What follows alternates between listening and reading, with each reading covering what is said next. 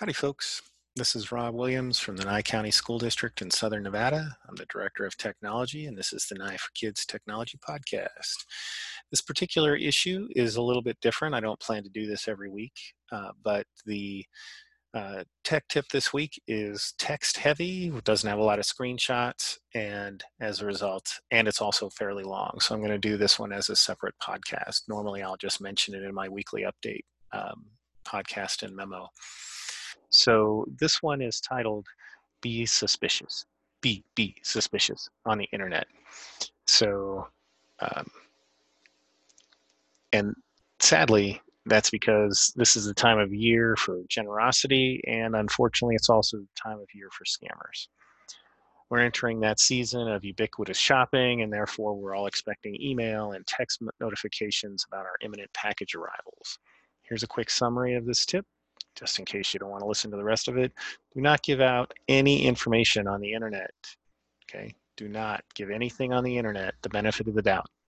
And be suspicious of everything coming at you from strangers, including strangers claiming to represent your friends and loved ones and companies you use. Be suspicious. Be, be suspicious. Okay, so the first category here is social engineering.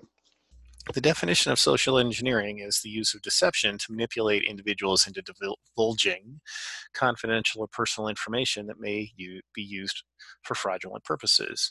So somebody text messages you, calls you, and they start asking you questions like i get calls all the time with people asking for information about our district network and i just always tell them sorry i don't give any information over the phone and i don't give any information on cold calls so that, that and they don't stop. They just keep asking until i'm unfortunately forced to be rude and hang up on them.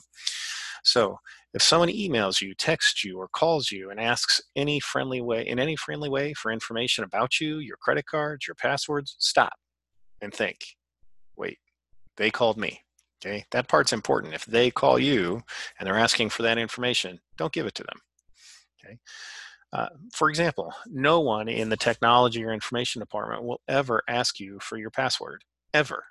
If we need to access your account, we will ask you if we can reset your password. And then we might ask you what, after we're finished, we might ask you what you want us to change it back to when we're done.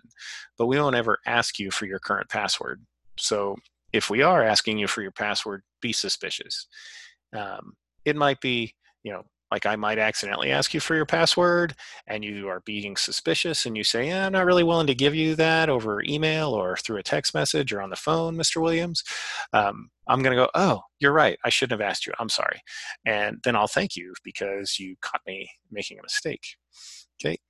Also, if you receive a call from someone claiming to be a service you use, maybe your bank, your credit card, the IRS, UPS, and they ask you to confirm your birthday or social security number, stop if they are real, get their name and tell them that you will call them back using the phone number on your card or your bill or on their public website. Don't go to a website that they give you the address for. Go look up the company and use the website that's on that's registered to it on the web. Um, okay. The key is that you need to call them and then they can verify that it's you after you know you've called and pu- a published number for that company. Um, I remember a long time ago, I made the mistake. I actually called a company um, to do something. It was probably AT and T, and then they started asking me to verify my information, and I got really suspicious. And the guy said, "You called us." I was like, "Oh, yeah, that's right. I'm being a dork." Okay, it's different.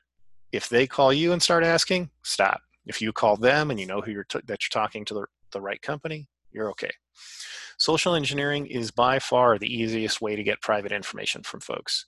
It requires nothing but a friendly, persistent attitude, and when folks reach out, they reach out to you, don't give them any information that isn't already public. Don't tell them your birthday or your social security number or where you live or when you're going to be gone. If you call them, it's a different situation. If you call them. Okay, so here's some popular examples of social engineering. You sit down to dinner and receive a call from Microsoft letting you know that your Windows computer has notified Microsoft that your computer is in danger of a critical failure. no! They, of course, can guide you through the, a few steps to solve the problem, and they're happy to do it for free, maybe. They guide you through a few steps that most folks don't really understand because it's kind of complex, and uh, they probably ask you to bring up the command line. And um, But what you've done is that you've given them remote access to your computer. And they, in the way that they fix the problem, now have access to your computer all the time. They claim they fix the problem, but they can then go in, access your computer, even if it's turned off, they can turn it on. Okay? Sometimes these companies even make you pay for that privilege of solving the fake problem, and they get your credit card number too. Very nice of them, huh? Okay, here's one of my favorites. The IRS calls you to let you know that you are in arrears, and that unless you pay your taxes right now, the police are on their way to arrest you. Just so you know, uh, the IRS never calls anyone, ever. They'll either send a letter or a person to your door, but they're not going to call you and ask for money. Okay. Another one that uh, goes back to the first one about Microsoft is if you've been to a website that's uh, got some bad software on it, your computer might pop up with that uh, message that says, "Hey, your computer's in danger of critical failure. Call this number." And it looks like a Microsoft website that's pulled up. Don't do that. Microsoft doesn't do that. They're not going to ask you to call. That is a scam, and it's being perpetuated by whatever website you are on. And it looks totally real, so be really careful. I know folks who've fallen for that one. Uh, all right, another one. UPS calls your cell phone, letting you know that you can't that they can't deliver a package unless someone is home. You say, "Oh, okay. Well, I'm going to be home at uh, five o'clock tonight." Um, and they verify your address. You know, you tell them the address, and then when you get home, you find that your house was burgled because they knew no one was going to be home until five o'clock. So keep that in mind. Okay, if they call you, be suspicious. Okay, next one. Let's keep your fingers off the trigger. This is a great rule of gun safety, and it applies really well to the internet if you consider your mouse button the trigger on your computer. Before you click a link in an email, hover over it. It should show you where the link is going to take you. Be suspicious if it's a URL shortener like bit.ly or Google or I, there are dozens of them. And be really suspicious if the URL doesn't appear to have anything to do with the person or company that sent the link. Okay, I do send out links via bit.ly all the time. I'm perfectly okay if people are suspicious you reach out to me on Hangouts and say, "Hey, I read your email. It's got this link in it. Is it legit?" And I say, "Yeah, it is." And then you can click it. That's fine. Okay, so let's pretend. Here's some things that happen with this. Let's pretend you click a link um, in an email, or sometimes it looks like a file, and you download the file. And then once you've downloaded the file, you click it, uh, or you click the link and they basically do the same thing. They pull up a website that says, hey, you have to log into Google, or you have to log into your bank, or you have to log into this to access this website. Stop. Okay? That is not how those companies work. This is likely a login password collection scam. So you, it looks, the login page looks just like Google's or looks just like Amazon's. You type in your login and password, nothing happens. You're like, hey, what happened? And then um, you type it in again and the second time you've typed it in this time the website actually the, the scammers actually take you to that particular site whether it's google's site or it's um, amazon. But what they've done is and you were probably already logged into that service so you, you think it worked. Well what happened was they collected your login information and your password for uh, that whatever that service is whether it's amazon your bank your credit card um, if you click a link and it takes you to a login page, be suspicious. Be, be suspicious. Okay. And then this one is really in high use at this time of the year. So the scenario where um, hackers are sending messages that look like they're from Amazon or Apple or UPS or FedEx or any of those services where you uh, might spend money.